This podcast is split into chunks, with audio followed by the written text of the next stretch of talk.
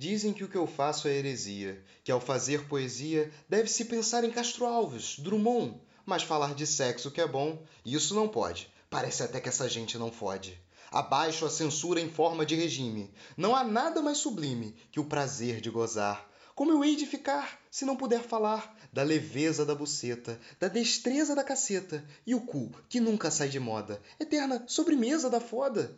E digo nesses finais acréscimos, que se pudéssemos, faríamos todo dia. Ninguém jamais se sacia, seja de alma comportada ou vadia. Portanto, vamos parar de hipocrisia. Entre estuque e piso não há cavalheiro indeciso, como entre quatro quadrelas não existem donzelas. Meu poema de sexual ironia também é poesia.